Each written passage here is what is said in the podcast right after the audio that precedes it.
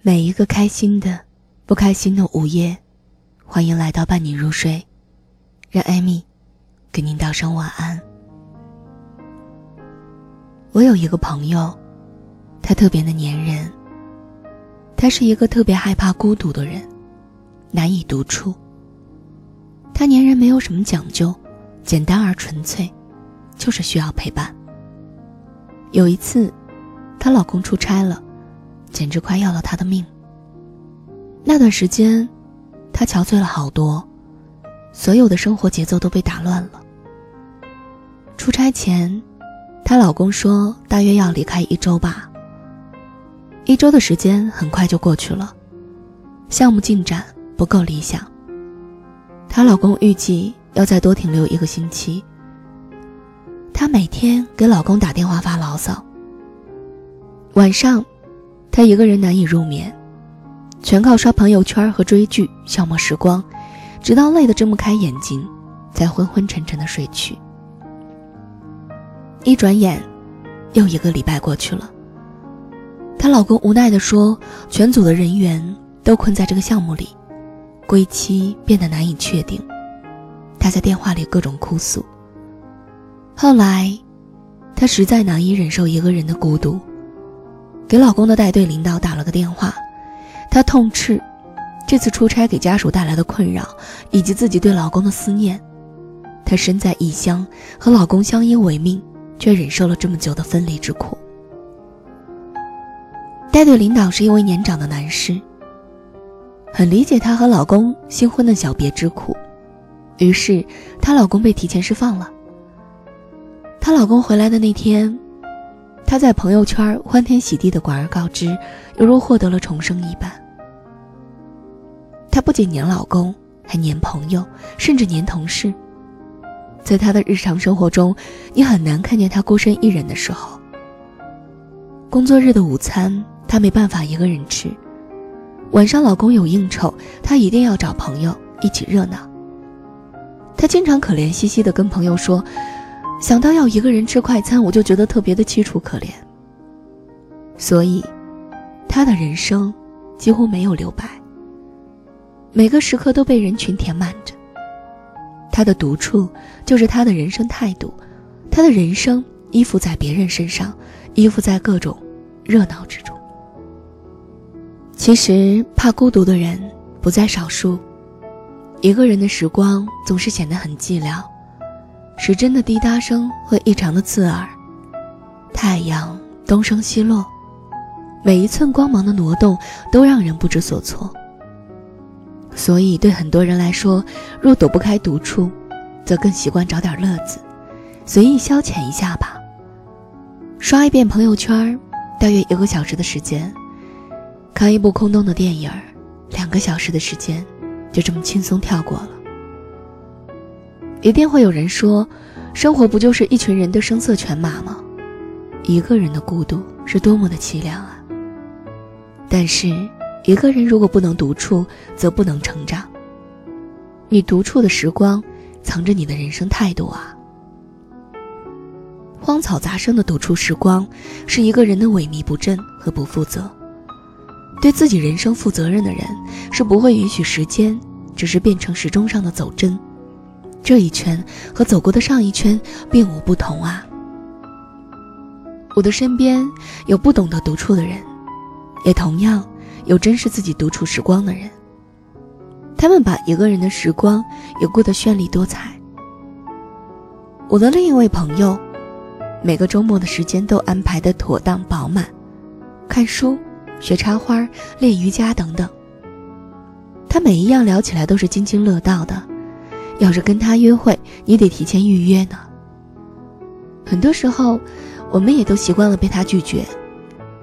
他不会找很多冠冕堂皇的理由，他从来都是直截了当。不好意思啊，手边有书还没有看完。这个周末不行，要练瑜伽。这样要求独处的理由，更能被我们接受且称赞。我们常常夸他自律、自持。懂生活，他笑着说：“这真的不算什么，他的高中老师才是独处的典范呢。”他正是被老师的人生态度所影响着。他的高中数学老师今年刚退休，至今没有嫁，可能是太优秀了吧，没有异性入得了他的法眼。老师退休前的生活在外人看来枯燥又孤独，他工作时间教书育人，业余时间钻研难题，研究教学。老师今年退休之后，他的朋友圈每次更新都能让大家沸腾起来。五十多岁的人了，他开始孤身一人周游世界。他穿着大红色的登山服，在山顶上笑颜如花，迎风招展。他穿着飘逸的长裙，在沙滩上眯起双眼，扬起脸，连皱纹里都是泛着的笑意。前几天，他的朋友圈又更新了，他去了奥地利的小镇。我朋友惊奇的在群里说：“快看，快看，我的老师去了我梦中的小镇呐！”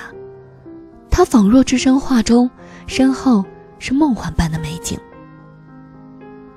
他每次去到不同的国家，都会用当地的语言。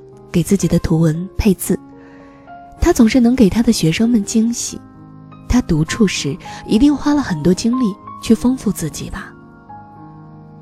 很多人都会错误的认为，作为一个潇洒的背包客，独处的时光自然是精彩的。然而，如果不是真正热爱独处时光，一个人的旅行其实就是寂寞难挨的。这只不过是一个起点。和另一个起点的单调衔接吧。各种旅行照片中的自己，也只不过是一个个麻木又疲惫的表情再现了。只有真正热爱生活、享受独处，那些时光，才会变得五光十色。那位老师，他脸上快乐的表情是伪装不来的，那不是面对镜头时强挤出来的愉悦。他独处的每一分，每一秒。都在告诉别人，每寸光阴是如何被锻造的，栩栩如生的。所以，独处的时光会说话，透露的正是你人生的态度和各种秘密。荒废独处时光的人，做事儿容易虎头蛇尾，最终一事无成。独处时情绪颓废的人，容易陷进各种自怨自艾中，无法自拔。独处时光饱满且有弹性的人，他们的工作和生活也往往更有张力呢。善于在独处中培养自己价值的人，往往掌握了成长和成功的秘密。周国平先生关于独处，有自己的一套经典理论。我喜欢独处，不去掺和社会上的热闹，有了观察和思考的距离，反而更有东西可写。他的思考和写作热情，正是靠独处才得以保持的。独处成就了他。懂得利用独处时光的人，往往更容易有所收获。因为很多东西都需要靠独处去成就。读书和运动，这些永恒的增值方式，都是在独处中成为一个人前进的阶梯和捷径的。独处。就好似人生的留白，懂得给人生留白的人，他的人生画幅上不会因为过于拥挤而显得不堪，就会因从容不迫而显得游刃有余。那些珍视自己人生的人啊，从不缺少有价值的独处时光。感谢各位听众的聆听守候，这里是伴你入睡。我是艾米，在这个时间段，跟您道声晚安。